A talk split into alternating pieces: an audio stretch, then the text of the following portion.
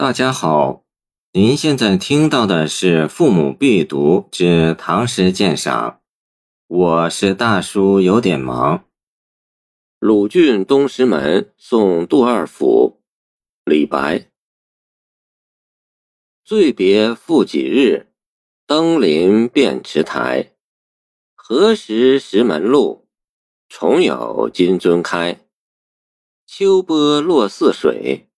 海色明祖来，飞蓬各自远，且尽手中杯。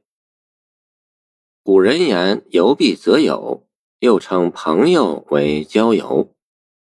李白、杜甫两位大诗人交游，后人常以为美谈。天宝三载（公元744年夏），李杜在洛阳相识，从此开始了二人的友谊。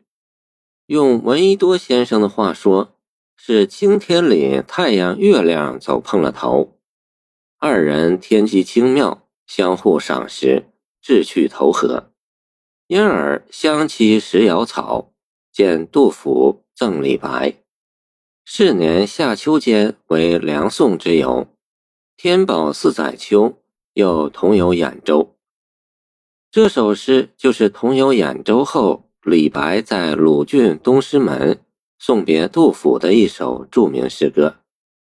鲁郡即兖州，题中的二是杜甫的排行。据杜甫与李十二白同寻范石隐居称：“余亦东门客，怜君如弟兄。醉眠秋共被，携手日同行。”可以想见二人这次亲如兄弟的游历情形。诗歌开头二句便说：“因为要分别了，所以几天来都在载酒而游，为即将离别而痛饮，并抓紧时间游览遍了鲁郡的山川名胜、池台亭阁。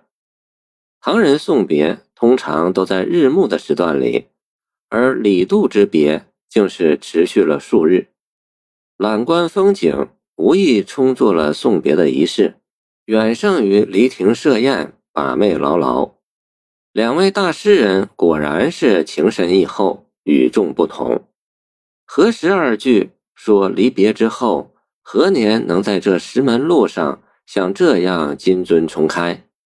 既是申明前二句醉饮和及时游观的理由，也是表达对这次同游的珍惜，还有对再次同游的期盼。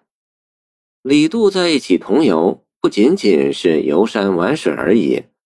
杜甫的“何时一樽酒，重与细论文，见春日忆李白”透露了各种消息。秋波二句融情入景，极具美感。诗人扣住游观，就地取材，以跨域辽阔的泗水祖来山为大环境，安排这场送别。让永恒的青山绿水见证他们的情谊。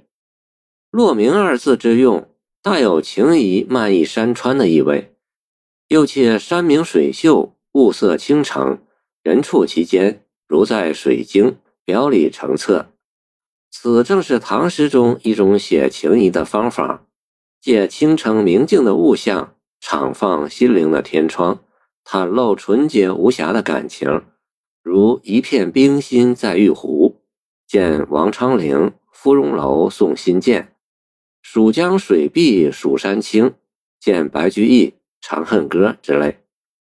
今日读者明白这一点很重要。